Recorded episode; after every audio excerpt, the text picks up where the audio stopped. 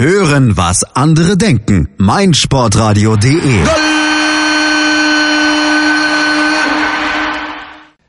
Eine neue Ausgabe des Gauserfunks hier auf meinsportradio.de. Malte Asmus begrüßt euch herzlich in der Sendung zu unserem kleinen netten Talk zum Liverpool FC und wie immer mit dabei natürlich André Völkel, der Mann, der im Grunde diesen Liverpool Talk ins Leben gerufen hat. Hallo André, von den Berlin Reds natürlich. Ja, danke. Hallo Malte.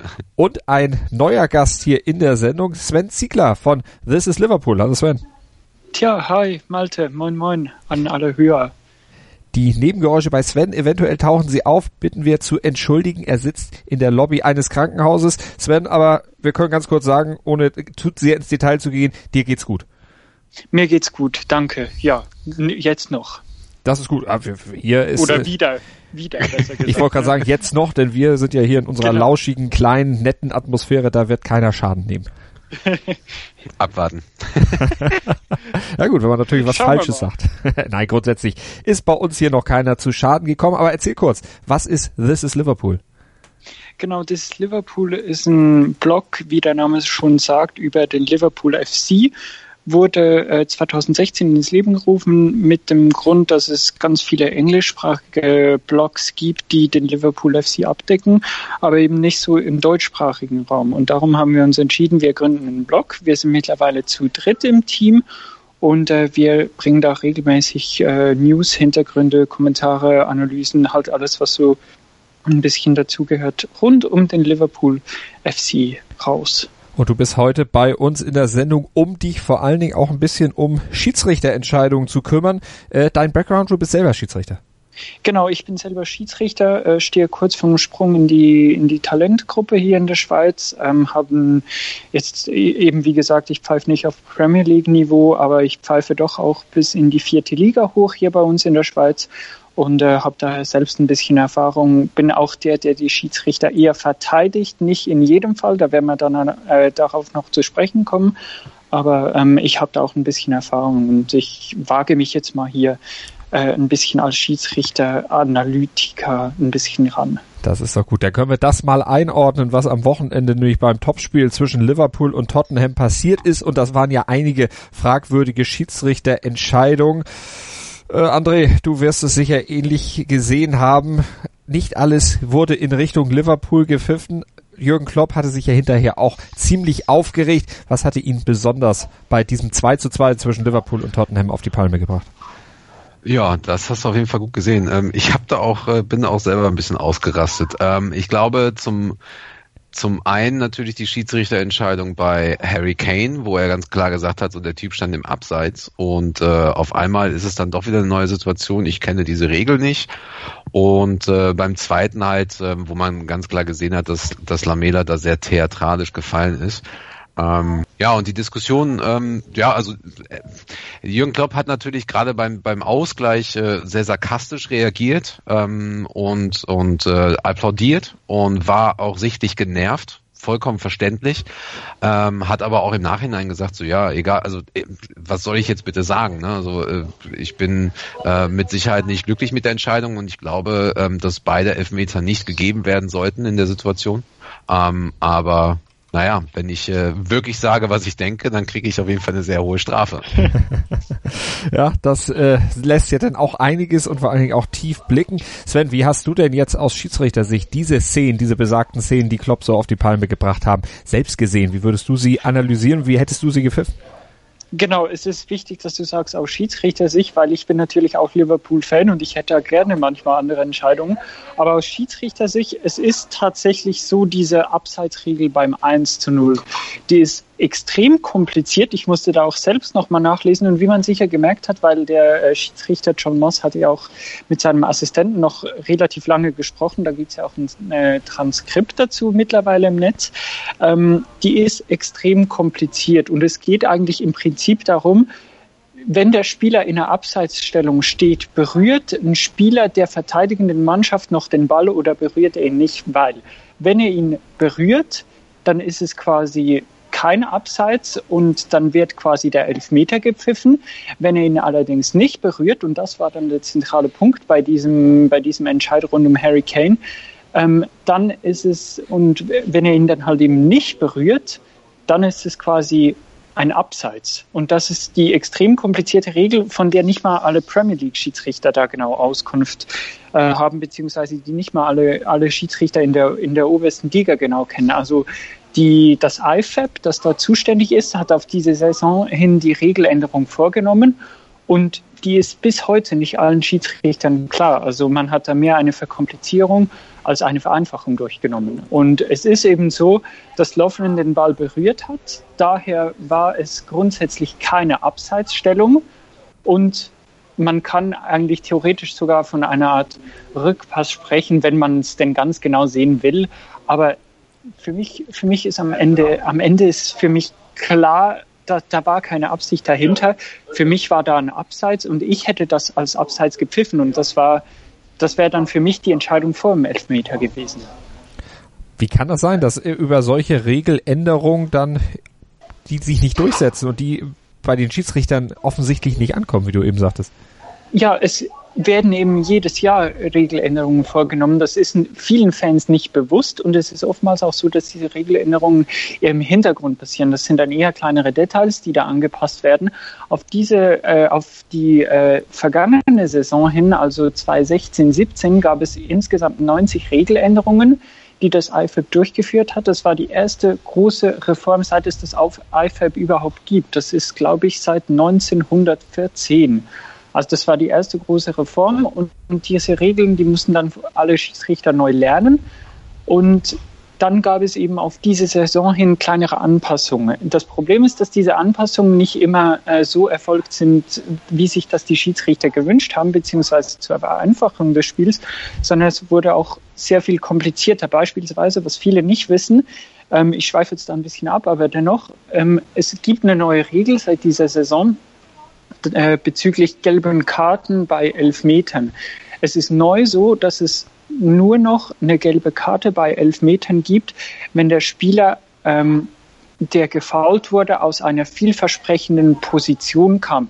Wenn er hingegen von der Seite des Strafraums hineinzieht und dann gefault wird, dann gibt es zwar Elfmeter, aber es gibt keine gelbe Karte mehr für den verteidigenden Spieler. Das heißt, die Schiedsrichter haben nun nicht mehr nur die Entscheidung Elfmeter ja, nein, gelb-rot ja oder nein, sondern sie müssen auch noch überlegen, aus welcher Position kam denn der Spieler genau in den Strafraum hinein. Und so entscheiden sie dann das Ganze. Also es gab einige Verkomplizierungen und dadurch ist auch diese, dieses Abseits entstanden. Wir haben das, uns das an den Lehrabenden sehr oft angeschaut. Und es war bis zuletzt nicht in jeder Situation, die wir uns angeschaut haben, klar, ist es jetzt ein Abseits? Ist es ein Elfmeter? Ist es kein Abseits? Also hier muss das IFAB definitiv nochmal nachlegen. Und da übe ich auch offen Kritik an, an den Regeländerungen in diesem Jahr. Also das, denn, äh, André, hast du alles genau verstanden? Hättest du in der Situation richtig entschieden? Ich, ja klar, weil es hätte, es kein, es hätte keinen Meter gegeben, ganz klar. ähm, nee, also ähm, selbst wenn, ähm, also beziehungsweise äh, Sven hat es ja jetzt gerade auch gesagt, also es scheint da dann keine Abseitsposition gewesen zu sein, das ist auch okay. Ähm, ich habe viel mehr ein, ein, Problem damit, dass Harry Kane dann da ähm, ganz offensichtlich äh, eine Schwalbe durchgezogen hat. Ja, und, und wenn man sich dann noch die Diskussion an, anhört, die ähm, Moss und Smart geführt haben, äh, da stehen bei mir die Nackenhaare hoch, weil das, das ist nicht nur schlecht für uns gewesen, sondern es ist halt auch aus meiner Sicht schlecht für den Fußball.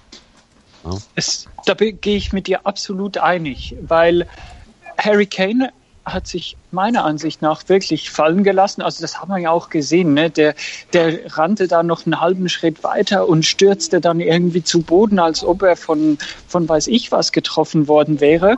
Und der Kontakt, wenn denn ein Kontakt da war, ich kann das bis heute nicht genau äh, bestätigen, ob da ein Kontakt da war oder nicht, dann war der minimal. Und die Schwalbe, die war für mich wirklich offensichtlich. Ich dachte eigentlich zuerst, dass es jetzt eine gelbe Karte gibt wegen, wegen einem vorgetäuschten Foul, aber es gab dann diesen Elfmeter. Und wie du gesagt hast, das Transkript, das ist halt weil halt die Kamera direkt daneben war, jetzt mittlerweile verfügbar von dieser Konversation zwischen Moss und Smart.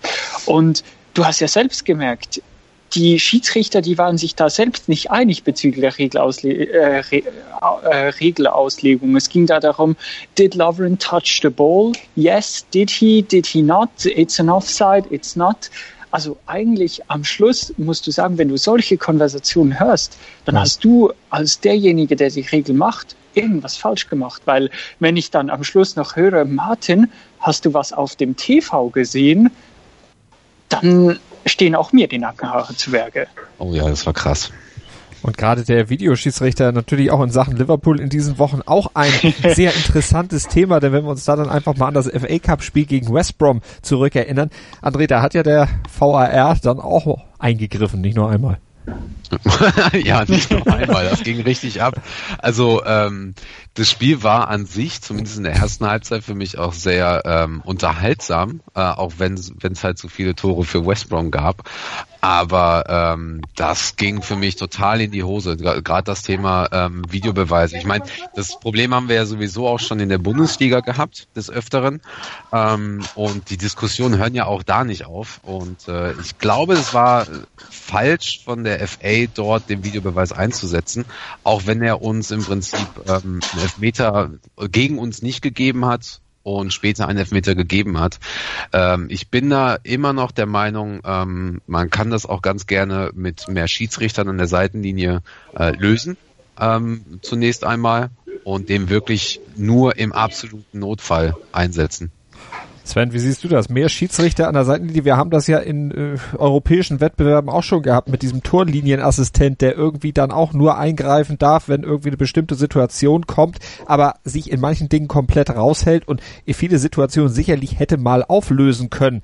Bringt das mehr als tatsächlich der Videoschiedsrichter? Und wie siehst du den Videoschiedsrichter als Schiedsrichter? Ähm ja, also ich habe zum Videoschiedsrichter einen langen Kommentar auf dieses Liverpool geschrieben und ich sehe das Ganze so, wie das eben in diesem Spiel zwischen Liverpool und West Brom umgesetzt wurde, auch als großes Problem. Die Premiere hat das System ja bereits eine gute Woche zuvor gefeiert im Spiel zwischen Brighton und Palace und da wurde der Videoschiedsrichter tatsächlich auch einmal eingesetzt. Der wurde allerdings so eingesetzt, wie das eigentlich von der FA geplant war, nämlich schnell und unauffällig. Also äh, Brighton-Trainer Chris Hutton hat nach der Partie gesagt, aber nicht einmal bemerkt, dass der kontaktiert worden sei. Und das war eigentlich auch das Ziel der FA, dass die Entscheidungen schnell und im Hintergrund getroffen werden, eben dass man das nicht bemerkt. Und wie dann das natürlich bei Liverpool gegen West Brom ablief, ging das völlig in die Hose. Also wenn Craig Pawson bei einem für mich offensichtlichen Elfmeterentscheid, bei einem Entscheid, bei dem ich bereits während das Spiel läuft sage, das ist ein Elfmeter. Und er steht vier Minuten vor dem Bildschirm und sagt, ich muss mir das nochmal anschauen, ich muss mir das nochmal anschauen und die Spieler stehen rum und für alle ist eigentlich klar, das ist ein Elfmeter, aber er möchte sich halt so sicher sein, dass er nachher im Verlauf des Spiele insgesamt dreimal den VAR kontaktiert und einmal noch selbst hinschaut, dann geht das völlig in die Hose, weil so geht der Spielfluss kaputt, so wird das Spiel ähm, zerfahren. Und ich meine, dass sich West Brom-Trainer Alan Pardew nach der Partie aufregt und sagt, ähm, die Spieler verletzen sich vielleicht, weil es haben sich ja dann auch prompt zwei Spieler der, der Baggies verletzt. Die sind da rumgestanden. Der Spielfluss ist eigentlich von 100 auf 0 innerhalb von wenigen Sekunden. Das kann es nicht sein. Das, und so will das auch die FA nicht, da bin ich mir ganz sicher. Mhm. André, deine Meinung noch zum Videoschiedsrichter und überhaupt vielleicht zur ganzen Problematik mit Liverpool und den Schiedsrichtern momentan Punkte geklaut? Äh, ja. Überraschend. Ganz kurz und bündig, ja. Also das Tottenham-Spiel war natürlich extrem frustrierend. Ich habe tatsächlich vorher auch ähm, ein Unentschieden getippt und da sind wir auch komplett äh, selbst schuld, dass wir da noch das 2-2 äh, bekommen haben und überhaupt äh, den Sack nicht vorher zugemacht haben.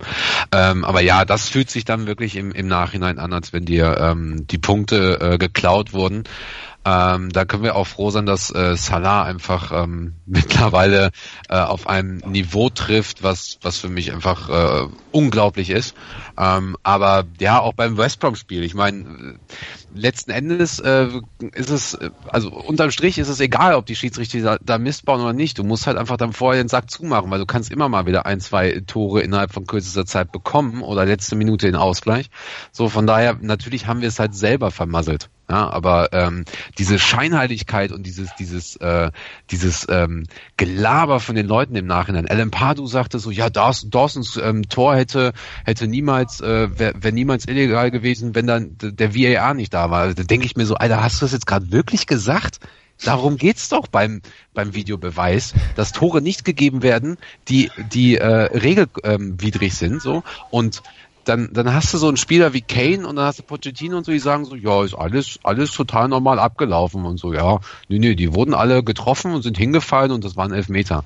Meine Güte, was ist los mit den Leuten? So können die, ja. sind das, können die nicht einfach mal wirklich sagen so, okay, ja, war eine doofe Entscheidung vom Schiri, äh, war kein Elfmeter. So. Hat Klopp nämlich auch mal gesagt. Er hat gesagt so, ja, den hätte ich vielleicht nicht gepfiffen, aber ist dann halt so.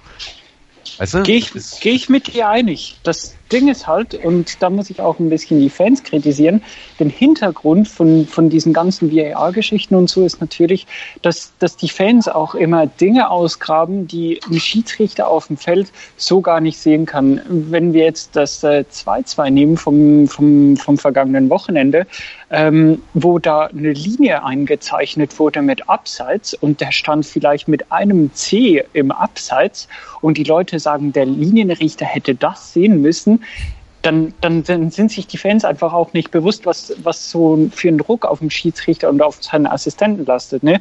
Weil die pfeifen ein Spiel auf aller, allerhöchstem Niveau. Sowieso Liverpool gegen Tottenham ist natürlich nicht einfach jetzt irgendeine Partie, sondern es geht hier auch um die Champions League Qualifikation. Der Druck ist enorm hoch.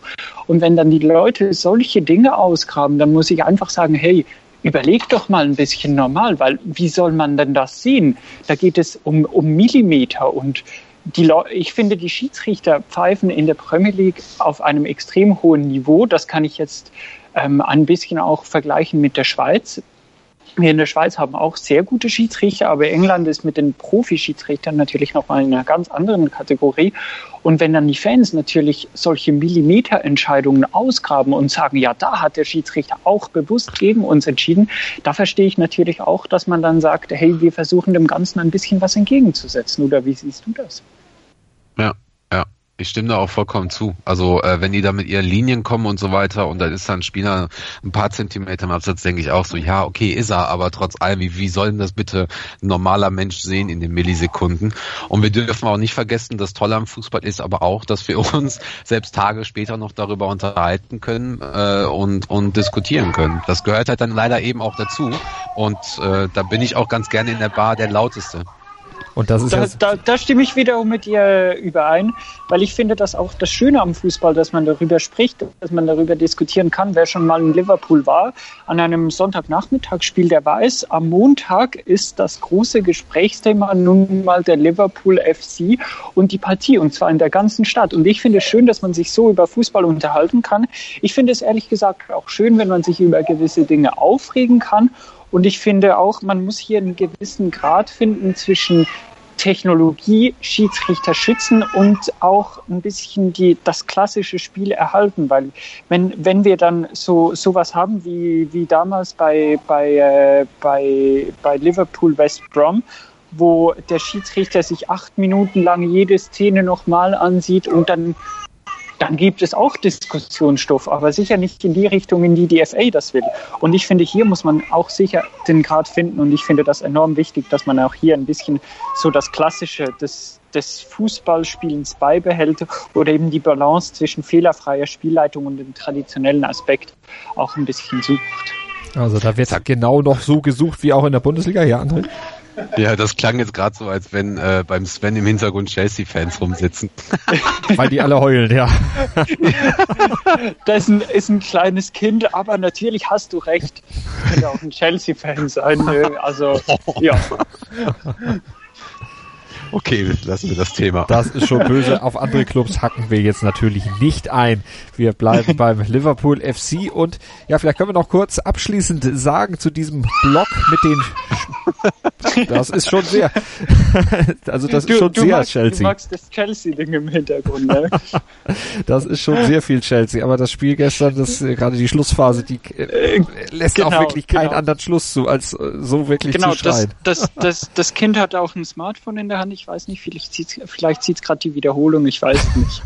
Nochmal die Highlights der letzten Minuten und vor allem diesen Blick von Antonio Conte, der arme Mann, der konnte einem gestern dann wirklich auch leid tun, wie er die Augen verdrehte und ganz entgegen seiner sonstigen Natur eben nicht rumschrie, sondern eigentlich ganz still in sich gekehrt und dachte bloß, wahrscheinlich, hoffentlich ist das bald vorbei. Liverpool ansonsten in den letzten Spielen, wenn wir da nochmal kurz drauf gucken, wir hatten jetzt dieses 2 zu 2 gegen Tottenham besprochen, wir hatten das Aus im FA Cup besprochen, äh, wir können ja vielleicht noch über das Spiel gegen Huddersfield sprechen, André, das ist ja, ein bisschen positiver aus Sicht von Liverpool. 3 zu 0 am Ende ausgegangen, wirkte auch irgendwo souverän.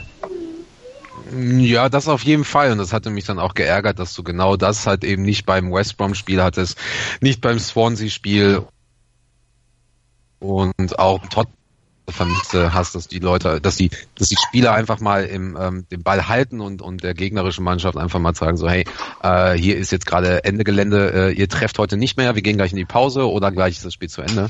Ähm, und die Reaktion hätte ich mir eigentlich eher bei West Brom gewünscht nach dem Desaster von Swansea, ähm, wo auch Henderson ja gesagt hatte, so, die Jungs sind bereit für eine entsprechende Reaktion, dass die dann halt erst eine Woche später kam, war halt schade. Hättest du dir auch früher gewünscht, Sven? Nee, auf jeden Fall. Und ich denke auch, die Mannschaft, die gegen West Brom aufgestellt wurde, die hätte die Baggies eigentlich locker schlagen müssen. Huddersfield auf der anderen Seite, ich war mal da, ich bin auch ganz, ganz wenig Anhänger von denen, aber natürlich immer noch das rote Herz, das soll hier auch betont werden. Ne? Aber am Schluss äh, hat Huddersfield auch wirklich sehr, sehr ähm, ich sage mal nicht desaströs, aber sehr enttäuschend gespielt, weil so wie die sich vergraben haben in der, Hessen, äh, in der eigenen Hälfte, die haben sich gar nichts getraut.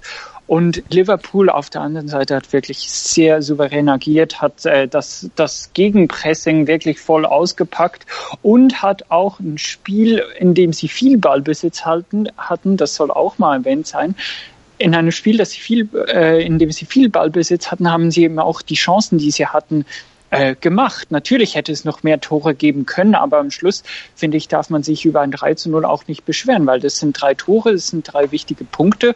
Und ich denke, wenn man sich die Tabelle ansieht, dann, dann kann man jeden Sieg brauchen. Und ich denke, ja, die, die Reaktion, die kam sicher zu spät, wie André bereits sagte, aber sie kam. Und ich denke, das war auch wichtig. Und damit ist Liverpool Dritter in der Tabelle, 51 Punkte. Fünf Punkte hinter Manchester United und gut 18 Punkte hinter Manchester City, aber einen Punkt vor Chelsea und zwei Punkte vor Tottenham. Also momentan sieht das mit der Champions League ganz gut aus und ein Spieler, der letztlich dafür zuständig ist, dass es so gut aussieht, das ist Mo Salah und über den sprechen wir hier gleich beim Skauserfunk auf meinsportradio.de, denn der ist vielleicht sowas wie der Spieler der Saison in der Premier League. Da fragen wir unsere beiden Liverpool-Fans gleich mal nach ihrer Meinung. Skauserfunk auf meinsportradio.de. Gleich mehr von uns. Winter Games, der Olympia-Podcast auf meinsportradio.de. Vom 9. bis 25. Februar berichten Andreas Thies und Malte Asmus täglich von den Olympischen Winterspielen in Pyeongchang. Abonniere jetzt den Podcast und sei immer informiert. Winter Games, die Olympischen Winterspiele auf meinsportradio.de.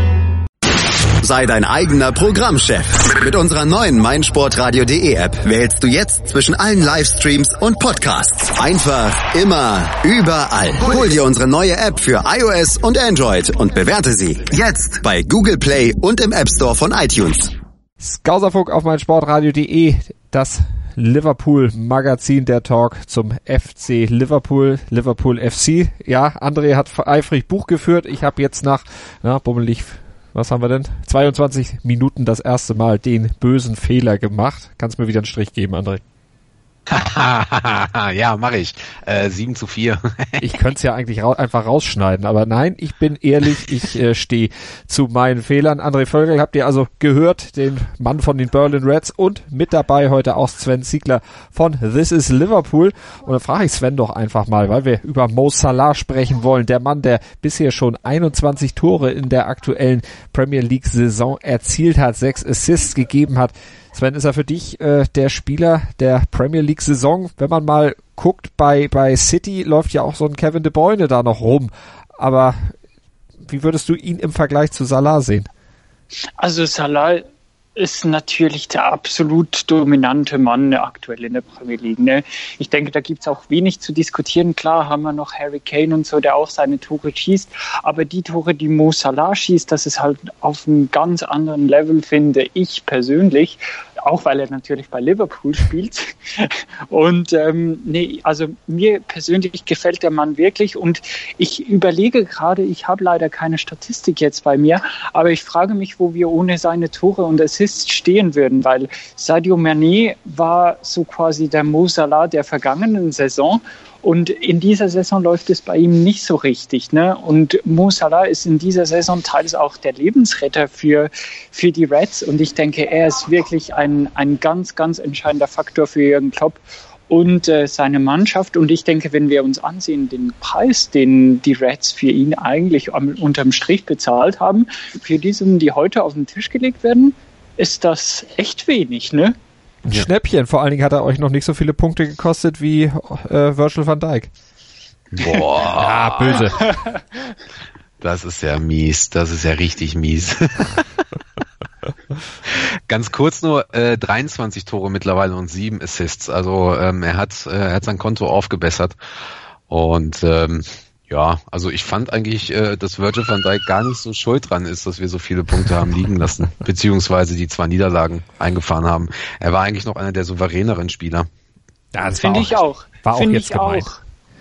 Einfach auch aus dem, aus dem Grund, weil ähm, klar, jetzt am vergangenen Wochenende 2-2 gegen Tottenham, wir könnten jetzt wieder darüber diskutieren, war es ein Elfmeter, war es nicht. Wir tun es jetzt nicht, wir lassen es jetzt sein.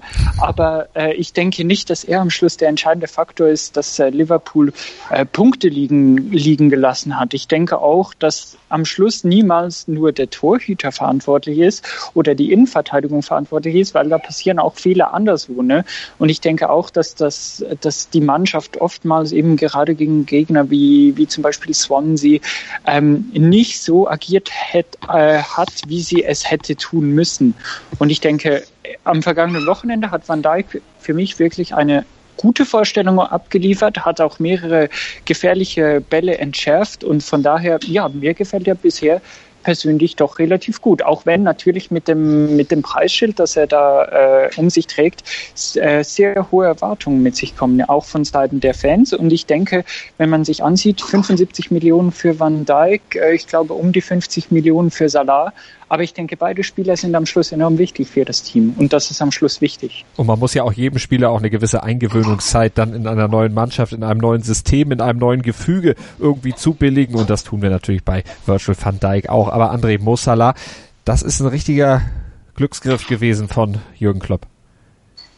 Auf jeden Fall. Ich nehme es da auch mit äh, Jamie Carragher, der gesagt hat, äh, dass, ähm, dass er der einzige Spieler ist neben Messi, der solche Tore momentan äh, schießt. Und äh, die einzige Schwierigkeit ist halt tatsächlich, dass, dass eine andere Mannschaft komplett überperformt, nämlich eben City und äh, das so ein bisschen ins, ähm, ja, ins Abseits gestellt wird. Aber ja, Musala schafft eigentlich, ähm, also hat eigentlich einen größeren Einfluss noch als, als Manet letzte Saison. Und ähm, ich glaube, dass er sogar noch nicht mal am Limit ist. Wenn man sich ja die Statistiken anschaut, dann, ähm, also klar, er trifft äh, in 0, also 0,6 Tore pro Spiel, das ist schon ein sehr, sehr guter Schnitt. Aber ähm, die äh, Shot Accuracy, wie man sagt, ne? also die, die Genauigkeit liegt gerade mal bei 45 Prozent, da ist also noch ein bisschen Luft nach oben. Und ähm, ich, ich glaube sogar, dass er nächstes Jahr dann nochmal richtig aufdrehen kann, wobei nächstes Jahr eigentlich auch die, die wichtige Saison für ihn ist, wo er einfach mal sagt, okay, ähm, ich habe jetzt Spieler vor mir, die wissen, äh, wie ich spiele, die haben schon mal gegen mich gespielt und äh, da muss er nochmal ein paar, paar weitere Tricks bringen. Aber ganz klar, ohne Salah werden wir mit Sicherheit äh, vielleicht zwei, drei, vier Plätze drunter und ähm, da sind wir ganz, ganz glücklich drüber. Hinter Chelsea, dann wäre ich derjenige jetzt, der weint, nicht die Person neben mir. Ne? Nicht das kleine Kind dort bei dir äh, im Krankenhaus. Ähm, Sven, wenn du auf das gesamte Transferfenster jetzt im Winter schaust und da nochmal überlegst und das einordnest, wie Liverpool sich dort geschlagen hat. Ja, Coutinho abgegeben, einen der großen Leistungsträger. Im Grunde neben Mo Salah den Mann der Vorrunde geholt haben sie zumindest als direkten Vertreter für Coutinho keinen. Bist du zufrieden mit der mit dem Transferfenster? Ich denke, also ich, ich hadere da immer so ein bisschen mit der direkten Bilanz. Einfach, weil es auch äh, ist, Klopp bin ich sicher, der macht in jedem Transferfenster das, was möglich ist. Und teilweise ist es halt auch einfach so, wenn wir da über zum Beispiel, äh, wir haben oft über, über Thomas Lemar gesprochen, ähm, der hätte kommen sollen und wenn halt der, die, der aus Monaco nicht bereit ist, den Spieler abzugeben, dann, dann, dann lässt sich da einfach nichts machen. Ne? Genauso hätte auch Liverpool sagen können, wir geben Coutinho nicht ab und dann wäre das äh, wäre Coutinho noch bis im Sommer geblieben. Ich denke aber, dass Klopp da die richtige Entscheidung gefällt hat, einfach auch, weil Coutinho sich dann mit einer Arbeitsverweigerung hätte hätte stellen können, hätte sagen können, okay, dann dann dann spiele ich einfach nicht mehr, ich mache einen auf verletzt, ich äh, bin immer krank und so. Und ich denke, dass Klopp da definitiv die richtige Entscheidung getroffen hat, Coutinho abzugeben. Wir haben Van Dijk geholt für 75 Millionen Preisschild hin oder her. Ich denke, er ist eine gute Verstärkung für die Defensive. Und ich denke, in der Offensive hätte ich mir sicher noch gewünscht, dass da vielleicht noch was gemacht werden würde, auch wenn man sich zum Beispiel jetzt ansieht, die Mittelstürmerposition, ähm, die ist ja jetzt noch mit Firmino besetzt. Und dann haben wir dahinter eigentlich nur noch Dominik Solanke und Danny Ings. Ähm, ich habe beide gesehen gestern in, in der U23. Ähm, beide sicher noch mit viel Luft nach oben. Also da hätte ich mir sicher noch gewünscht, dass da irgendwas gemacht werden würde. Aber ich denke, wenn Klopp sagt, wir haben gemacht, was geht und wenn nicht mehr geht, dann geht nicht mehr, dann bin ich persönlich auch einer, der ihn da glaubt. Also ich bin nicht ein Fan davon, von einfach kaufen, damit es gekauft ist und obwohl vielleicht der Spieler gar nicht ins Team passt. Also ja, es ist, es ist für mich so ein bisschen gemischt, ja. halt was passt dann auch ins Team und ähm, wo, wo ist dann einfach nur der Notennagel. Wir haben ja den Transfer Deadline Day hier auf meinsportradio.de die Schlussphase live übertragen und die Kollegen von 90 Plus, André, die haben den guten Jürgen Klopp ein bisschen in die Mangel genommen, auch ein bisschen kritisiert dafür, dass eben so was wie ein Coutinho-Ersatz nicht geholt wurde. Die sehen es nicht ganz so positiv, wie Sven jetzt eben gesehen hat. Wie verstehst du dazu?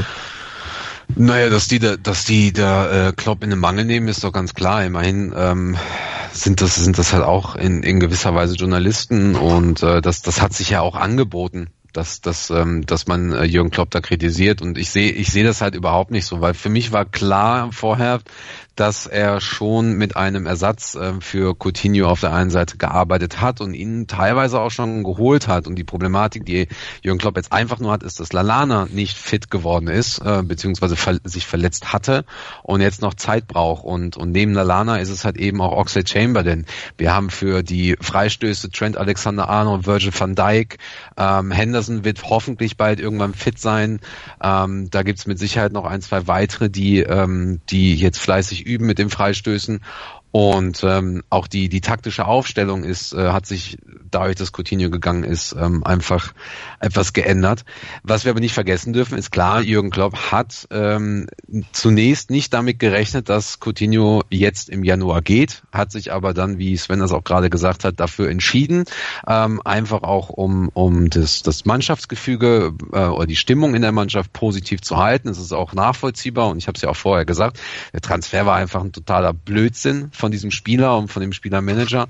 Aber man kann es halt dann auch eben verstehen und ich sehe jetzt überhaupt nicht problematisch. Ich sehe, ich sehe die, das Potenzial in der Mannschaft und ich sehe auch, dass wir in der Lage sind, ähm, so jemand wie Coutinho ähm, ja zu kompensieren, also den Verlust zu kompensieren.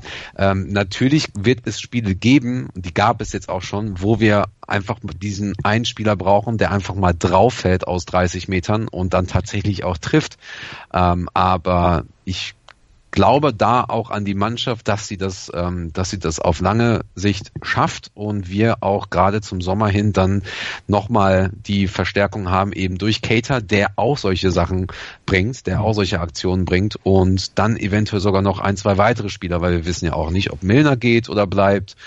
Und ähm, ja, wie das ganze Thema mit, mit Henderson und Chan äh, weiterläuft. Also da, das, das wird auf jeden Fall spannend. Aber unterm Strich sehe ich da kein Problem bei, äh, bei, der, bei der Transferpolitik und ja.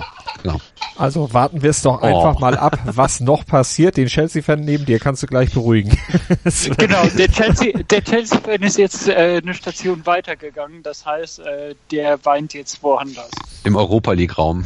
ja, genau. Also brauchst du nicht irgendwie sagen, heul leise, heul woanders. Nee, nee auf das jeden ist Fall. das ist in Ordnung jetzt. Und äh, ich sage auch den Liverpool-Fans, die da wirklich rumgeschrien haben, holt endlich irgendeinen Spieler, ja. wirklich heult leiser, weil wir haben eine Mannschaft, die auch ein Potenzial hat. Ich denke auch, wenn wir Lalana ansehen, ich glaube, er ist definitiv zu mehr fähig. Ich spreche es jetzt trotzdem noch an als das, was er gestern Abend in der U23 gezeigt hat. Ähm, da gab es ja die Szene, wo er quasi seinen Gegenspieler am Kopf gepackt hat nach einem Zweikampf und dafür die direkte rote Karte gesehen hat. Und ich denke, Lalana ist ein Spieler, der sehr viel mehr kann als das, was er gestern Abend gezeigt hat.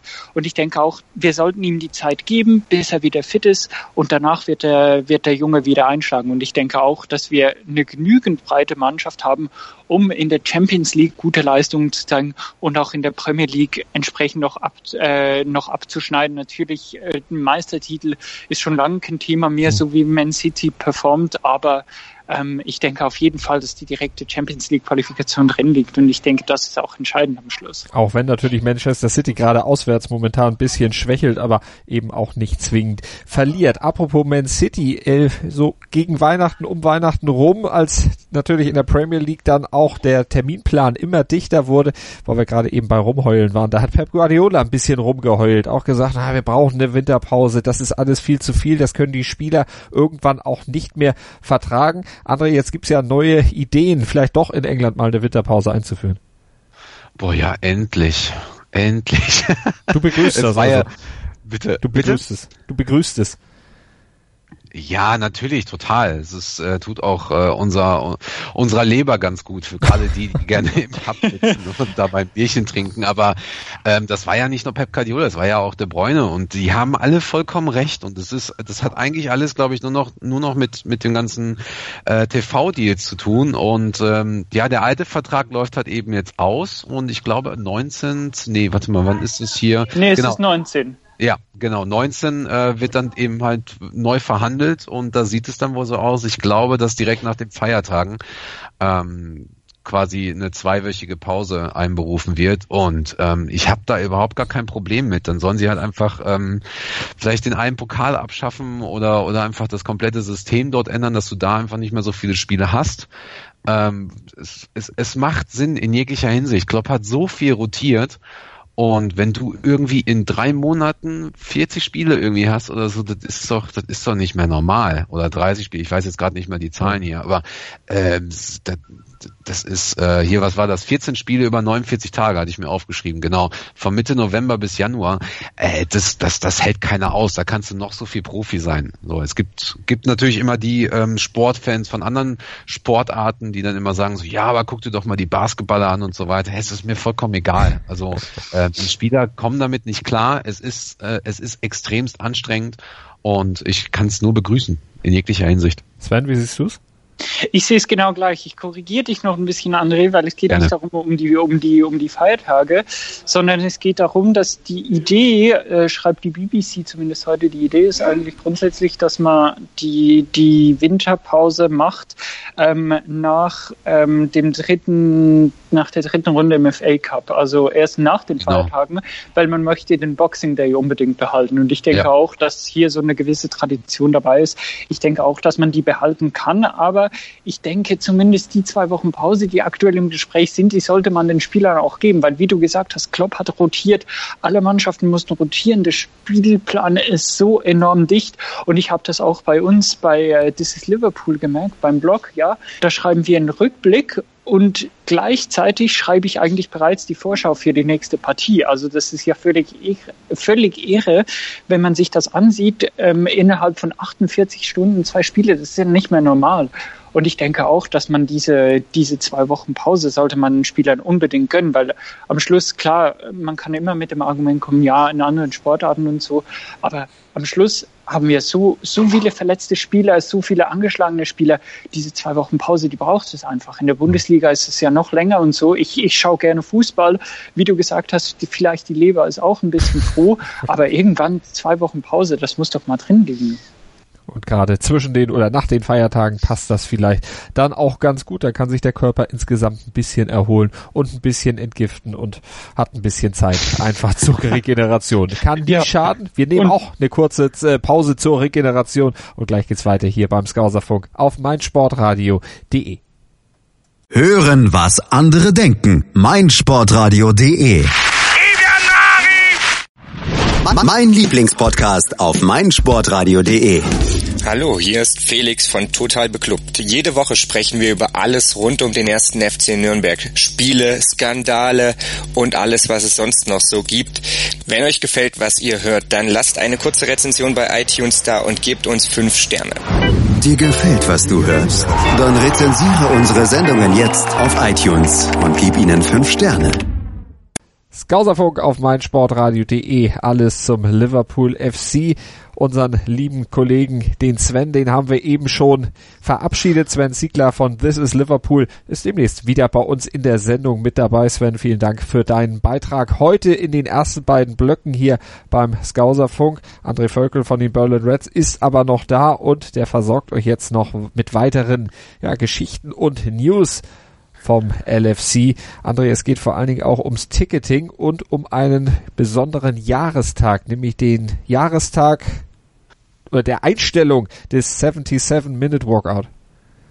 Genau, genau. Heute vor zwei Jahren, also heute, 6.2. vor zwei Jahren, gab es den 77-Minute Walkout, einen sehr, sehr großen Protest, der selbst, äh, ich glaube, die Teilnehmer des Protests ein bisschen äh, überrascht hatte, ähm, dass er dann tatsächlich so, so viel Anklang fand und da ging es äh, wirklich darum, dann dass FSG äh, beziehungsweise die ähm, Verantwortlichen von Liverpool gesagt haben, ja, wir müssen ja die Ticketpreise erhöhen. Und äh, daraufhin haben halt die Fans eben gesagt, äh, allen voran ähm, Spirit of Shankly, Vereinigungen und so weiter, nee, Leute, das lassen wir nicht gelten. Da äh, sucht euch bitte irgendwelche anderen ähm, Kühe, die ihr melken könnt. Wir wollen das überhaupt nicht. Und dann sind sie halt eben während des Spiels in der 77. Minute äh, haben sie das Stadion verlassen und kann auch jedem nur empfehlen, schaut mal auf den Twitter-Account von The Amphild Rap. Die haben nämlich heute auch nochmal ein Video von damals hochgeladen. Da sieht man nochmal die Ausmaße, die natürlich im Fernsehen ähm, ein bisschen ja, in, in den Hintergrund gerückt sind. Die Kamera hat dann äh, öfter das Spiel gezeigt als die Fans und den, den Winkel so ein bisschen verändert. So kann man sich natürlich denken, warum. Genau. Und äh, im Prinzip vor zwei Jahren und wir haben ja vor kurzem auch gesagt, dass die äh, Ticketpreise auch in der nächsten Saison wahrscheinlich auf dem Niveau bleiben, also da keine Erhöhung gibt. Es wird einige Änderungen geben, auch durch dieses äh, Community Forum, was ich schon ein paar Mal ansprach. Ähm, das bleibt auf jeden Fall sehr, sehr spannend, ähm, wie dort die Entwicklung sich, äh, ja, wie dort die Entwicklung voranschreitet. Und ganz interessant ist auch, dass Liverpool jetzt eine Agentur eingestellt hat, um diese illegalen Kartenverkäufe auszulöschen im wahrsten Sinne des Wortes. Also damit meinen sie jetzt nicht die Hospitality-Ticket-Verkäufe über Thomas Cook und Fußballreisen.at und wo auch immer und woher auch immer.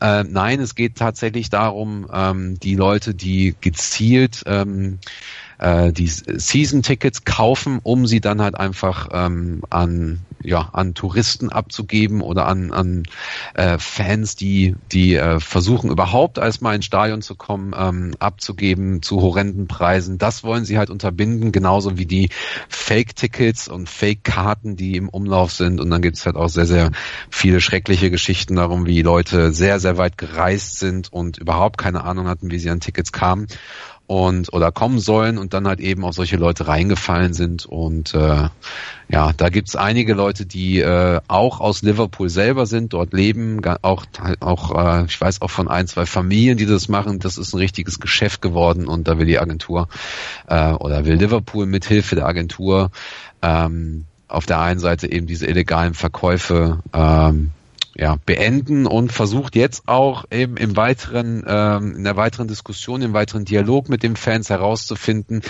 wie man die Auslastung wieder verbessern kann. Also letzten Endes gab es jetzt eine Statistik, wo es hieß, dass, ähm, dass sie im Prinzip über 99 Prozent der Tickets verkaufen für ein Spiel, aber maximal 94 Prozent Auslastung da sind. Also man sieht immer mehr, ähm, immer mal in irgendwelchen Ecken freie Sitze und das ärgert natürlich auch die Offiziellen, die halt gesagt haben, Mensch, es gibt so viele Leute, die eigentlich ein Stadion wollen und da nicht rein reinkommen. Und da versucht man jetzt im Dialog mit den Fans Möglichkeiten zu finden, äh, wie man ähm, ja Tickets, äh, eine Ticketbörse oder sowas vielleicht schafft, so dass das, was, äh, was in Dortmund wunderbar funktioniert, da gibt's halt ja die Ticketbörse über den Verein, wo man, ähm, ich glaube bei Union Berlin gibt's das, glaube ich, auch, wo man eigentlich nur beim Verein anrufen muss und das Ticket wird wieder freigeschaltet oder so. Also da ist jetzt gerade Bewegung äh, und wenn wir uns mal an die letzten Podcasts erinnern, ähm, da tut sich gerade sehr, sehr viel auch mit dem Community Forum. Das ist also das ist also eine Entwicklung, die, die ich sehr befürworte, dass dort zumindest sehr viel gesprochen wird und auch Ziele gesetzt werden. Also zusammen sprechen, miteinander sprechen und eben solche Probleme zu diskutieren, natürlich immer ein sehr, sehr wichtiger Weg. Und wichtiger Weg ist auch natürlich als Fan äh, Social Media Kanäle zu verfolgen. Und da hast du auch die ein oder andere Empfehlung. Genau, genau. Natürlich äh, nochmal die MFIT Rap. Ähm, die MFIT Rap äh, sollte mittlerweile eigentlich jeder kennen. Ähm, ja, wer Probleme mit Englisch hat, für den sind wir wahrscheinlich die Podcasts nichts, aber die MFIT Rap schaffen es, äh, regelmäßig sehr, sehr guten Content zu schaffen. Und zwar haben sie The Talking Red. Das ist ein Video auf YouTube, was sie vor und nach den Spielen ähm, äh, immer hochladen. Das sind halt da, treffen sich dann Gareth Roberts zum Beispiel mit mit äh, mit Leuten vom Team und da werden werden halt eben die Themen angesprochen. Was passiert auf Social Media in Liverpool? Was passiert in der Mannschaft? Wie sehen die äh, irgendwelche Probleme, irgendwelche Themen? Und da werden die Zeitungen ausgepackt. Da wird darüber gesprochen und so weiter.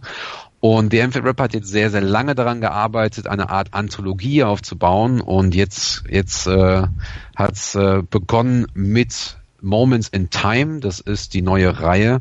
Ähm, und das erste Thema ist Kenny Dalglish. Und äh, da geht es eigentlich auch eher darum, den Moment ähm, wieder einzufangen, als Kenny Dalglish gesagt hat, er wird Liverpool verlassen. Und zwar war das im Jahre 1991. Und das Großartige da, dabei ist, dass ähm, das, das, das Gibbons und Gavbots ähm, das, das wie, wie so eine Art Hörspiel, Hörspiel aufbauen mit Telefonaten von Menschen, die das damals mitbekommen haben, also aus dem Familienumkreis, ähm, Leute aus Liverpool, bekannte Legenden, Fußballspieler, ähm, ehemalige Offizielle, ähm, selbst ich glaube die Schwester von Kenny Dalglish ist da auch dabei oder so und da bekommt man einen komplett anderen Blickwinkel zu der ganzen Situation, also etwas, äh, das ist, äh, ich habe es gehört und es ist so intensiv, ich, man kann halt, man muss es gehört gehört haben. Es ist extrem intensiv, ähm, diese Geschichte einfach nochmal nach, äh, nachzuerleben. Und viele unserer Hörer sind natürlich äh, vielleicht gerade erstmal um den Bereich herum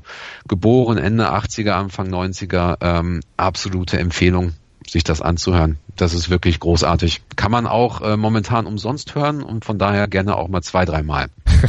Kann auf jeden ja. Fall nicht schaden und absolut empfehlenswert auch die Dokumentation No Hunger for Paradise. Da geht's über das Academy oder um das Academy-System des Liverpool FC und das ist eine Doku, die BT Sports, also der englische Sportkanal, ja, aufgelegt hat, gedreht hat. Genau, nicht nur über Liverpool, sondern auch, äh, da wird auch sehr viel äh, über Manchester City und ähm, Arsenal kam noch darin vor, äh, Chelsea und Tottenham. Und da kommen halt zum einen die Trainer der U18, U23 zu Wort, da kommen ähm, ehemalige Trainer, Agenten zu Wort, da Arsene Wenger bringt sehr, sehr viele interessante Details. Und äh, dort bekommt man einmal mit, was es überhaupt bedeutet, ähm, ein Academy-Spieler zu sein in England. Und, und es wird sehr, sehr kritisch betrachtet. Problematisch ist jetzt, also ich habe sie gesehen, als sie noch online war, problematisch ist jetzt diese, diese Dokumentation nochmal zu finden. Ähm, es gibt sehr, sehr viele Aus Ausschnitte davon, die BT Sports auch noch auf YouTube anbietet. Ähm, da müsste man auf jeden Fall noch mal ein bisschen recherchieren, ob ob die ähm, Dokumentation vielleicht auf der Seite von BT Sports zu finden ist. Ähm, die wird aber mit Sicherheit äh, nicht verschwunden sein. Sobald ich sie auch finde, ähm, also auch nochmal einen offiziellen Link finde, werde ich das auch nochmal auf LFC Family im Facebook und auf, auf den ganzen Seiten, Berlin Reds und so weiter posten, denn ähm, jeder, der sich so ein bisschen für Fußball interessiert und auch wissen will, wieso vielleicht äh, ja wieso es vielleicht schwieriger ist für die Jungs heutzutage äh, eine gewisse Leistung abzuliefern und und warum es so besonders ist, dass gar dass, dass so jemand wie Steven Gerrard durch die Jugendabteilung äh, durch bis hin zum zu Champions League Titel äh, beim Liverpool FC war. Ähm, das ist auf jeden Fall die Dokumentation, um da ein bisschen äh, Licht ins Dunkle zu bringen und da einfach mal hinter die Kulissen zu schauen. Und ein anderer Blick hinter die Kulissen, der wird von Get Ria gemacht. Das ist ein Mann, der sich vor allen Dingen mit Statistiken rund um den LFC äh, bekümmert. Wer ist das genau? Ähm, ja, genau. Das ist die Story äh, Behind the Team. Ist ähm, das ist die Story von äh, vom LFC selber, wo sie im Prinzip sehr sehr wichtige Persönlichkeiten ähm, hinter den Kulissen von Liverpool beleuchten und und Geschichten darüber erzählen. Und Get Rear ist im Prinzip, ja, man kann sagen, das wandelnde Wikipedia von Liverpool. Der äh, mittlerweile nicht mehr ganz so junge Mann hat mit seinem Kollegen Dave zusammen in den 70er Jahren für einige Quizzes und ähm, einige Shows ähm, sein, sein Wissen zur Verfügung gestellt. Und da hat man sich dann äh, zum Beispiel bei A Question of Sport oder so, das ist so eine sehr populäre TV-Show gewesen, ähm, hat man sich da ja, mit Statistiken rumgeschlagen und das hat, ja, das hat so, so weite Kreise ge, gezogen, dass äh, Liverpool gesagt hat, so Mensch, äh, arbeite doch mal Vollzeit für uns. Und ähm, ja, lustigerweise äh, ist die Familie zumindest von Get Rare ähm, nicht so begeistert davon, aber der Herr selber sitzt sehr, sehr gerne äh, vor den Spielen, nach den Spielen dauerhaft am PC und äh, ähm, füllt seine Statistiken mit Zahlen von den Spielen und ist teilweise sogar während des Spiels Ansprechpartner. Ähm, ein, ein Beispiel ist dann zum Beispiel das äh, Tor von äh, Ben Woodburn gegen Leeds 2016 und da hieß es dann, ist äh, Ben Woodburn jetzt der jüngste ähm, Torschütze Liverpools? Und dann haben sich alle umgedreht und haben dann gesagt, so, weil Get Rea natürlich in der Pressebox sitzt und so, dann hat er kurz in seine Statistiken geguckt und hat das dann halt eben ähm, bestätigt. Und am nächsten Tag nutzen das nicht nur die Liverpool Reporter, sondern halt eben auch wirklich dann die BBC und alle drum und also alle, die in diesem Geschäft halt mit drin hängen, nutzen seine Statistiken und bauen darum die Story auf. Und ich, kann es jedem nur empfehlen. Ähm, findet man auf liverpoolfc.com. Das ist Behind the Badge und ähm, dort findet man dann halt eben die Geschichte von Gedrea im Interview mit sehr, sehr vielen interessanten Details ähm, zu seiner Zeit, als äh, Gerard Houllier ähm, noch Trainer war und erzählt ein bisschen was über Benitez und jetzt über Jürgen Klopp. Äh, absolut empfehlenswert. Und vielleicht guckt es auch die Familie von Get Ria und schaut sich das Ganze an und dann kann sie vielleicht auch mehr nachvollziehen, warum er sich so sehr mit dem Verein auseinandersetzt. Apropos Familie und Liverpool FC. LFC Family hat André ja schon genannt, aber wir hören gleich noch nach einem kurzen Break Christian Görnd von Radio Nukular. Der war hier bei uns in der Sendung auch schon mal zu Gast, hat über seine Liebe zum Liverpool FC gesprochen und gleich schildert er uns seinen LFC Moment, nämlich diesen Moment, um den wir euch bitten, dass ihr ihn mit uns teilt, ihn uns zukommen lasst. Info at meinsportradio.de zum Beispiel, da könnt ihr uns euer Audiotake mit eurem Liverpool FC Moment schicken und gleich wird Christian von seinem ganz persönlichen Moment mit dem Liverpool FC berichten, den er zusammen mit seinem Sohn genossen hat. Und den möchte er so ein bisschen dahin bringen, dass der eben auch ein Fan der Reds wird. Und ob das geklappt hat und welcher Moment ist für Christian Wart, das hört ihr gleich nach einer kurzen Pause hier beim Skauserfunk auf meinsportradio.de.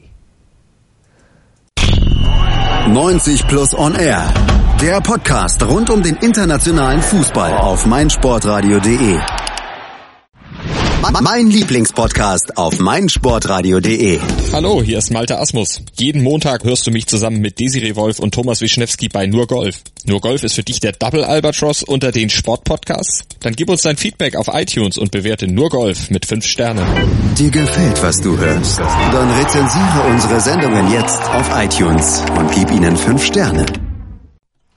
Hallo, lieber Skauserfunk. Hier ist Christian Gürnt einige kennen mich vielleicht. Ich war bereits einmal beim Skauserfunk zu Gast und ähm, durfte ein wenig über Transferpolitik unseres Lieblingsvereins reden. Ähm, heute hat mich André gefragt, ob ich nicht darüber reden möchte, was ich mit Liverpool verbinde, beziehungsweise was mein liebster Liverpool-Moment ist.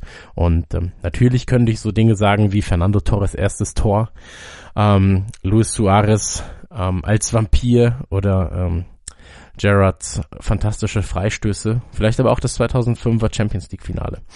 Ähm, aber ich habe mich für was anderes entschieden und zwar ähm, für das, was mich zuletzt am meisten mit Liverpool ähm, in Verbindung brachte, und zwar mein Sohn. Ähm, ich war jetzt 2017 in Berlin beim Spiel und kurz darauf war ja der Audi Cup. Audi, Opel, Audi. Audi. Ich glaube, es war Audi. ich weiß es aber nicht genau. Nee, es war der Audi Cup, glaube ich. In ähm, München, in meiner Heimatstadt. Und da habe ich das erste Mal meinen Sohn mit zum Fußball genommen. Ähm, ins Münchner Stadion. Und ähm, er natürlich im Liverpool-Dress, aufgeregt, voller Vorfreude, ähm, auf dem Weg dahin am Marienplatz, was man sich so ein bisschen wie den ähm, Hauptdrogenmarkt in ähm, München vorstellen kann, über 15 Ebenen. Ähm, haben uns schon die ersten Fans begrüßt, ähm, waren allesamt sehr freundlich zu ihm. Er ist jetzt ähm, sechseinhalb und ähm, haben sich schon ein bisschen mit ihm darauf gefreut, ähm, Fußball zu sehen, haben ihn noch ein bisschen was ausgefragt, er natürlich noch sehr schüchtern. Und äh, dann sind wir zum Stadion gegangen. Ähm, er hat sein erstes Stadiongetränk bekommen und es war sehr, sehr schön zu sehen, ähm, wie er halt aufgegangen ist in diesem Fußballtempel. Dann natürlich auch die Frage so, erstes Spiel direkt gegen Bayern. Ich lebe in München, und ähm, im Kindergarten wird man natürlich auch ein bisschen indoktriniert gerade. Ähm, da sind sehr, sehr viele München-Fans. Ich sag mal so, der TSV oder Unterhaching haben wir jetzt nicht so den großen Stellenwert. Es geht wirklich meistens um den FC Bayern. Ähm, und da fallen natürlich große Namen. Robben, äh, Neuer, Ribery. Und ähm, da dachte ich mir, ah, wenn Liverpool das heute versaut, so, dann wird's aber schwierig, ihn davon zu überzeugen, dass Liverpool die beste Mannschaft der Welt ist. Und ähm, wir waren dann da, haben ganz, ganz oben gesessen und äh, ganz weit weg, weil ich mir dachte, ähm, da ist der Eindruck und die Übersicht am besten. Ähm, oben saßen dann noch andere Fußballfans mit ihren Kindern. Ähm, neben uns saß ein Vater mit seinem Sohn, ähm, großer Bayern-Fan, der Kleine. Mein Sohn Liverpool-Fan saßen nebeneinander, haben sich ein bisschen über das Spiel angeregt unterhalten, wer denn heute wohl gewinnen mag. Ähm, jeder war sich sicher, dass sein eigener Verein gewinnt. Und als es dann sehr, sehr gut für Liverpool aussah irgendwann, ähm, war es so, dass sowieso schon die ganze Zeit, wir saßen in diesem, in diesem quasi Bayern-Block und ähm, er ruft die ganze Zeit Liverpool, Liverpool, Liverpool. Hat mich natürlich sehr stolz gemacht. Ich dachte mir aber manchmal, uh, jetzt ist aber fehl am Platz gerade. so ein ganz kleines bisschen. Ähm, aber naja, seien wir ehrlich, äh, Kindern verzeiht man das. Und ähm, dann war es so, dass äh, ja abzusehen war, dass Bayern eine dicke Klatsche bekommt und der Junge neben uns fing an zu weinen. Ähm, natürlich erstes Spiel von Bayern, von seinen Stars. Er im Trikot, hatte einen Schal an. Ähm, und war sehr traurig. Und dann habe ich etwas gesehen, was mich sehr glücklich gemacht hat. Ähm, natürlich war es ein freundschaftliches Duell, natürlich war es ein Freundschaftsspiel. Ähm, dann hat mein Sohn quasi mit angefeuert und gesagt, ach komm, die Bayern, die kriegen auch noch ein Tor. Das wäre doch was. Oder vielleicht spielen sie unentschieden. Und ähm, dann, dann wären alle froh. Naja, jedenfalls hat mich das Ganze sehr, sehr glücklich gemacht zu sehen, wie Fußball da verbindet und auch ähm, im, im Kindesalter bereits äh, ja so eine wichtige Rolle einnehmen kann. Liverpool hat dann gewonnen, wir sind nach Hause gefahren. Ähm, er ist auf der auf dem Rückweg bereits im Auto eingeschlafen und ähm, seitdem ist Liverpool tatsächlich ähm, noch wichtiger für ihn und noch größer. Natürlich halt mit Papa irgendwie im Stadion gewesen das erste Mal. Und ähm, jetzt warten wir nur darauf, das erste Mal dann auch irgendwann nach England zu fliegen, äh, gemeinsam. Und da freue ich mich sehr drauf. Also ähm, ich habe ihm auch einen Stein gekauft, äh, als sie jetzt zum ähm, zum Verkauf standen mit seinem Namen, den werden wir dann suchen gehen. Und ähm, vielleicht ist das mal eine ganz kleine andere Geschichte als jetzt äh, das 16. Mal der Champions League ähm, in der in der Highlight History eines Menschen. Aber das war sowas, was mich jetzt in der letzten Zeit sehr verbunden hat. Ähm, zum einen mit dem Sohn, aber zum anderen auch noch mal näher mit dem Verein, weil es jetzt einfach so ein bisschen so ein Familiending geworden ist. Ähm, vielen Dank, dass ich meinen äh, Senf dazugeben durfte. Ich hoffe, es war nicht zu lang. Ähm, ansonsten äh, sehr gerne mal Feedback hinterlassen, wie das mit euren Kindern ist. Einfach auf Twitter ist es am einfachsten oder auf Instagram, da heiße ich ähm, in beiden Fällen Online-Gott. Ein bisschen ähm, Selbstbeweihräucherung darf ja sein. Euch noch viel Spaß mit dem äh, Skauserfunk und bis bald. Jetzt muss ich den Ausknopf finden. Moment, da. Also Christian sucht den Ausknopf, den suchen wir jetzt auch, denn der Skauserfunk für heute ist beendet. Hier auf meinsportradio.de machen wir jetzt für diese Ausgabe, die zwölfte mittlerweile vom Skauserfunk, die Schotten dicht. Ich sage nochmal vielen Dank an Sven Ziegler von This is Liverpool, der war ja im ersten Teil der Sendung bei uns zu Gast. Und ich sage natürlich auch vielen Dank wieder mal für seine Teilnahme und überhaupt die Idee zu der Sendung an André Völkel von den Berlin Reds. Danke dir, Malte. Ähm, ja, ich grüße nochmal alle Zuhörer und äh, danke fürs Reinhören und Unterstützen und bis bald. Sag doch noch einmal ganz kurz, wo kann man seinen Liverpool-Moment hinschicken? Auch nicht nur info at meinsportradio.de oder content at meinsportradio.de, sondern gibt ja noch andere Wege, damit du ist auch Christ. Ja, genau. Äh, info at berlinreds.de, andre at lfcfamily.org. Äh, man kann mich kontaktieren auf Facebook. Da haben wir die verschiedenen LFC Family Seiten, die Berlin Reds Seiten. Wir haben Twitter noch im Angebot, Instagram auch. Da werde ich es persönlich nicht lesen. Das macht meine äh, Dame und ein Kollege. Aber ähm, da kriegen wir dann auch den Kontakt hin. Genau. Oder äh, man klaut sich irgendwo meine Nummer und ruft mich einfach mal kalt an.